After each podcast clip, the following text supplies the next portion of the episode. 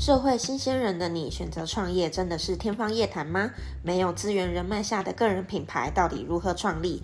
当身边的朋友都选择上班打卡、下班耍废的人生，想想觉得很没意义，但你又能怎么做？在这里我会跟你们分享一些个人品牌经营、网络行销、身心灵个人成长，以及我一些有趣的创业日常，让你在创业的路上一点都不孤单。我是九零后自己创业的护理师 Ashley。好，今天我要来跟大家分享的主题叫做挫折感。那在分享之前呢，我刚刚打开我的 Podcast，发现我已经有接近一个多月没有更新我的频道了。那对于很多的粉丝跟朋友感到非常抱歉，就是呃你们的关心啊，你们的问候我都有收到。那我可以简单跟大家分享一下，诶，我这一个月在做哪些事情。那我这个月比较大多，简单来说好了，我花了很多的动能在去整理我身心灵遇到的一些问题，跟呃，我觉得需要去呃处理的事情，包含在事业上的一些规划啊、整理呀，然后以及也要明年的嘛，二零二二年，所以我对于未来的一些规划跟呃想法都有稍微的做整顿。整理，然后断舍离，对，断舍离，人生的断舍离，可以这么说吧。好，那呃，断舍离回来之后，第一个我要跟大家分享的主题，我就选了挫折感。怎么说呢？我觉得我自己啦，我自己一直以来从小到大，包含现在在创业的我来说，挫折感，它一直以来都是我需要。去面对，或者是需要去克服，甚至到了现阶段，在创业的过程当中，我认为甚至要学会跟这样的情绪相处，它不会不见，它不会不见，但你要怎么学习相处，并且让它升华成另外一个动力，我觉得这是我们每一个创业的人需要去学习的一项课题。那我先说为什么我自己。比其他人更容易有挫折感。好，呃，简单跟大家分享一下，第一个就是我从小到大一直以来都是一个高敏感族。呃，高敏感族它是一本书。如果大家有兴趣，可以去 Google，甚至可以去买它的相关书籍来看。那如果呃来没有时间看，然后你也很好奇，甚至你也可以在网络上做那个高敏感族的测试。那今天我没有想要谈太多这个书中的细节，当然我们以后也可以提。那呃高敏感族我自己最有感触的地方，就是我自己对于那种察言观色以及感受情绪或感受人事物。的那个能力呀，我我自己本人真的是开好开满，就是我对于这些枝端末节的小小小变化，那个思绪、那个情绪、那个感知能力是很强很强的。小时候的我，我以为我生病了，因为我总总觉得就是为什么我那么容易把别人的情绪当情绪？为什么我那么容易去在意别人？为什么我那么？喜欢帮别人出头，就是爱逞强，就是这些东西，在我小时候不会去运用这个特质的时候，我是很受伤的。然后，呃，另外一个部分就是，虽然我常常跟大家说，哎，我喜欢用白话文，最简单不经大脑的。方法跟大家讲话啊，互动啊，喜欢讲话很呛啊，喜欢超级不做作啊，喜欢讲话大舌头啊，然后喜欢讲话没逻辑呀，这些等等的。但是其实，呃，很内在的我有一部分是我自认为蛮聪明的。好，讲聪明可能太。太超过 我不知道，但至少我的脑袋其实一直以来都是非常非常有逻辑的，所以有时候我的嘴巴跟不上我的脑袋，所以讲话才那么强。好，讲回来，呃，因为这些特质、个性啊、特质啊，还有我的成长背景，就包含我自己是护理师。哎，讲到护理师，在医疗。产业医医疗领域工作的人，你们就知道，我们真的在医院啊，在医疗环境当中啊，你要工作的那个容错率真的是非常非常非常的低，真的在这个领域里面，大家真的都很不希望有犯错这件事情发生。我们从以前就是用一个非常呃非常严格的标准在面对自己。虽然你进到临床，可能会有很多人跟你说啊，做人就是一定偶尔会犯错，有时候会粗心什么。我跟你说，你有时候遇到小事情啊，我自己吼就那个自责到不行，这东西怎么会忘记？然后这东西我怎么会做错？就是你已经自责到不行。那如果这件事情再大一点点，我跟你说。你的学姐啊，你的阿长啊，你的护、你的专科护理师啊，你的医师哦，每个人都把你骂到臭头，就是那种骂真的是羞辱的骂，或者那种言语暴力的骂，甚至如果你这件事情再严重一点，真的是会影响到病人。那真的跟生死有关系的，就因为那个压力，我真的不知道怎么样去形容。所以真的在医院非常不允许自己犯错。就是我从小到大对于面对失败这件事情，就没有好好去学习，没有用好的心态去学习面对，然后在这个过程当中去累积经验。就我常常在这一块事情上很容易跌倒。所以，越聪明的人，坦白来说，他们越容易有挫折感。那为什么？因为我们小时候的呃教学文化，在学校里面，我们总是有一个例如 A B C C A 的这种标准答案选择题，在念念那个选择题的答案，我们总是会有一套标准答案。假如你今天这一题错了，你还可以。完全知道说，哎，你今天一定是哪一个知识点，哪一个课，哪一块课本的领域，哪一个公式，哪一个地方你疏忽了，你你你看错了，或者是你没学到，或者是你尚未领悟，然后等等的，总之你知道这一件事件背后，它一定有一个标准答案。但是非常非常抱歉的，就是当我们出了社会，当我们离开了学校之后，我们必须开始习惯过一个没有正确答案的人生，包含创业就是一个非常没有标准答案的生活。那当把你丢到这样的领域或这样的状态里面，我们其实打从心里就要有一个建设。要知道，说我们要学习把意外引到我们的生活当中，因为真实世界真的不可能掌握所有事情的所有走向。你在你的心里就必须开始要学习保留一些力气。保留一些动能，保留一些空间去来面对这些突发的状况。你要去放弃那个抓住一切的那种思维习惯，然后你要让自己对任何事情是有空间的，是有转环的，是有缓冲的。这个东西是我们需要去做学习，这也是我自己在。很好奇哦，真的是出了社，也不能说出社会，出社会在医院没有。我真的是到了创业，我才开始认真的学习这件事情。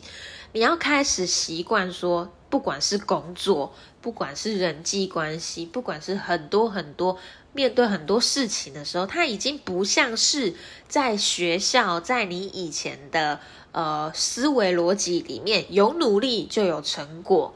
然后有付出就会有报酬，然后有寻找就会有答案，不一定每一件事情就这样。所以在这个过程当中，我们要去学习如何面对，然后学习如何在这个过程当中理解到得不到你所期望的这件事情，你要怎么样用。正确的心态跟用正确的态度去面对它、消化它、处理它，这个时候情绪管理就变得蛮不可或缺的。因为有时候以前的我遇到挫折感、遇到这些负面情绪，其实我是不会去消化它的。我相反的，不只是不会消化，我甚至会不断恶性循环的在这个里面走不出来。我不知道大家会不会哦，就是，唉，算了啦，就是我怎么办？怎么办？怎么办？然后一直在这个里面绕圈，甚至如果再糟糕一点，绕到后来怎么办？怎么办？怎么办？绕到后来，我可能会选择抑制它。什么叫抑制它？我曾经听过。一个人在近期跟我讲过一句话，他就说：“Ashley，为什么你要这么假？” 他真的说：“你干嘛那么假？”我当下吓到，我想说：“啊，你干嘛这样说我？”但是他那时候就说：“他应该，我个人认为他也确实也是一个高敏感族，所以他非常可以看得懂我在讲什么，你知道吗？”他就说：“他看得出来我。”真的有一块是在心灵层面还没去修复的问题。那我好像每次在教课，我我不是自己有健身房嘛？我每次在在场上教课啊，或者是在店里去面对学员的时候，我会很习惯的就自自动的戴上一层面具。我哎，我先说那个面具不是对我来说，我不觉得它假，但是我。对我而言，我应该是说我很容易感切换那个情绪，就马上切换到就是，哎，我现在就是面对学员，我现在就是开心，我就这样就快乐，我现在就是正能量。但是我学员一离开，我又很快的又切换切换到我原本那个，唉，就是又开始那个挫折感的那个状态。所以那个人他看到了，那个人他。感受到，所以他就他就告诉我说：“为什么你那么假？”那对我来说，问题就是出在情绪管理还是可以在持续持续的进步。那呃，我自己遇到蛮多的人或学员，我看过，我个人认为情绪管理最糟糕的一件一个表现就是。去压抑你的情绪，先不论好，先不论情绪的好坏，压抑情绪这件事情本身就不是一个非常好的一个解决办法。怎么说？我们内心呢，都是一个大瓶子，你把你的内心想象成五百 ml 的保温瓶好了，你的内心容量就是那个五百 ml 的保温瓶。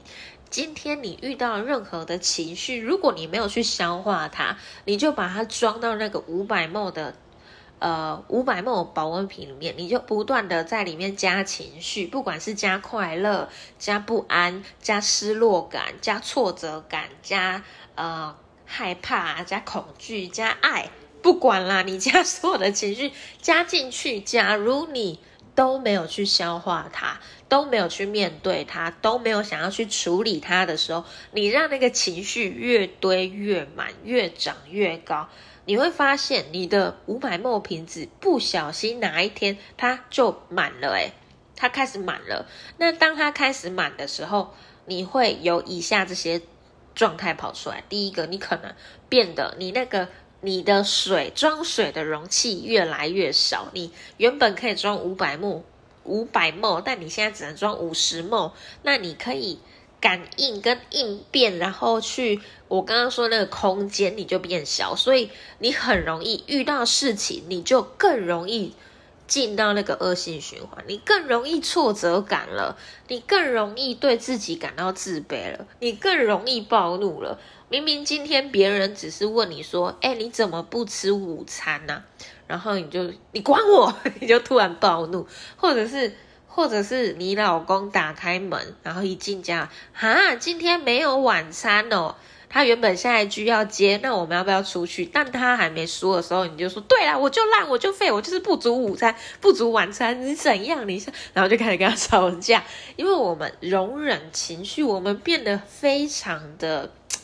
呃，非常非常的敏感，可以这么说，因为我们可以承接承载情绪的那个容器变窄了，这是第一个。我们对于这些情绪的容量变小了。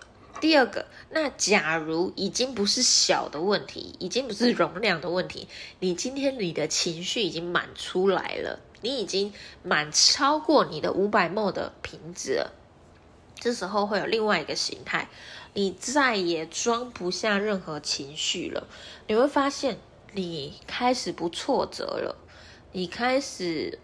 无所谓了，你开始对这些东西事不关己了，你就觉得算了，就开始所有东西都变得麻木、盲目，然后呃不想管，感受不到情绪，觉得这些东西就都算了，然后内心就开始无法再承接这些东西，你没有办法再打开你那个心。的那个瓶子，你已经锁紧，甚至它已经溢出来了。所以在这个过程当中，怎么样让自己重新的找到一个情绪的出口？怎么样去把这些？五百毫的保温瓶倒掉，怎么样去面对挫折感？怎么样去把这些东西都发泄出来？用很平静或很理性的心理去面对这些问题，这才是长久健康的一个方法。其实生活啊，一定会遇到问题，但遇到问题的时候，我们要怎么去解决？怎么样去用乐观的角度跟态度持续面对这些挑战？其实乐观这件事情被大家讲的好像有点偏偏了啦。我不认为乐观就是有一个啊乐天派，然后这种好像会在草地上奔跑那些小孩，然后放风筝的那种态度啊随便啊 然后那种，这种我不认为它叫乐观哦。我认为的乐观是专注在当下。把你的注意力全部拉回到你现在你手上可以改变的事情上，去远离那些你无能为力的，去放掉那些纠结，放掉过去，放掉未来，你就专注在当下，感受这些情绪，然后专注此时此刻你可以做哪些事情，并且一步一步透过你自己的力量，或者是透过。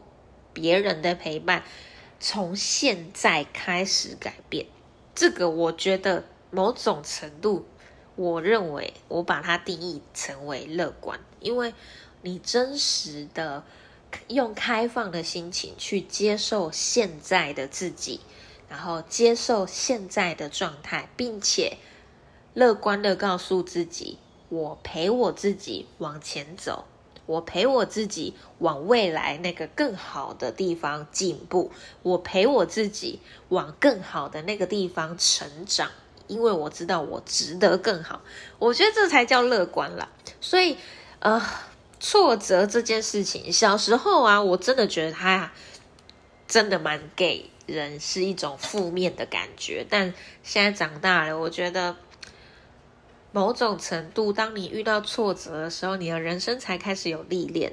某种程度，你跨过这个挫折，你人生的韧度、韧性的韧，那个弹韧的韧，韧度才会慢慢的出来。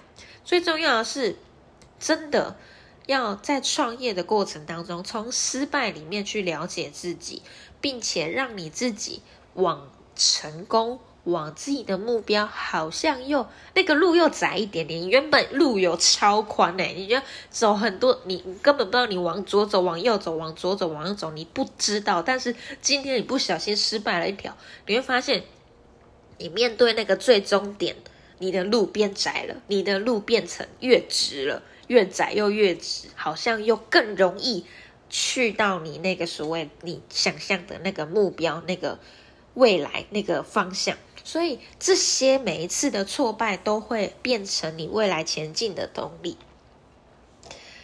学习坦然坦然的面对它，我又大舌头，好烦哦！学习坦然的面对它，然后学习从失败当中与失败相处，与挫折相处，然后把这些东西变成人生的养分，人生的历练。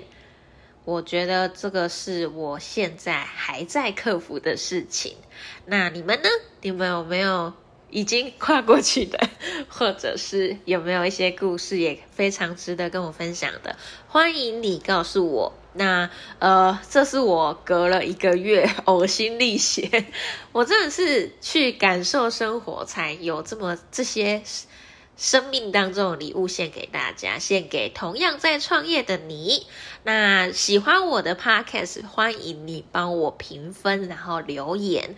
那如果对我的个人的一些资料或者是一些其他的平台有兴趣的话，欢迎去连接里面找到找到我。那今天就先这样喽，我尝试之后更频繁的更新频道，再见喽，拜拜。